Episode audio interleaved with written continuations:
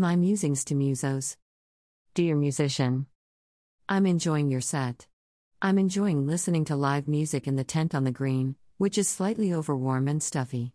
I choose to sit here despite the lack of breeze so that I can see you more clearly. When I look up, I can see how the sweat is beginning to build on your face, the result of your effort to work the crowd, produce the perfect tune, and withstand the heat of the lights. You're rocking it. When you look up, you see a middle aged woman with her knitting. You might think I'm not listening and am distracted, and you would be very wrong. Let me explain. I love crafting. It sets me free and lets my soul fly. It's the ultimate expression of creativity, of creating something from nothing. Like music. Music produces sound from silence.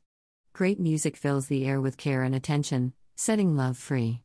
This is what you're doing, musician, and you can tell the audience is appreciative by their robust applause.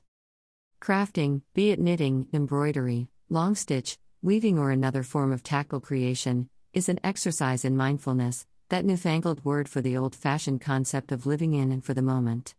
It's expressive production in the moments of peace, when I can think a little more clearly, breathe a little more deeply, because I'm not rushing. When I'm creating new items to live music, I'm value adding to my art by weaving in the texture of your tunes. And the results, on the fabric in my hands and on the fabric of my life, are far greater than the individual components. The effect on my well being is indefinably positive, and I want you to know that my art and my mood are infinitely better for being able to craft to the songs which you have labored over. I thank you for that. You may not be cognizant of it, but we are building shared experiences that fill my heart, mind, and soul with the warm memories that I can consciously conjure up on the cold days, when I need to step back to reset my frame of mind. We have been doing this since my 20s.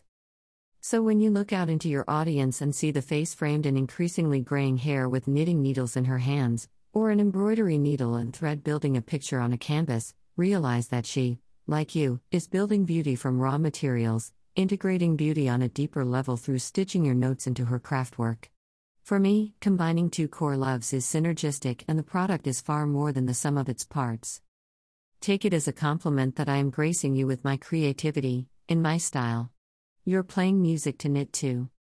This blog is dedicated to all the singer songwriters whose music I have crafted to, at the folk festivals that move me with their wonder, intimate performances, and friendships.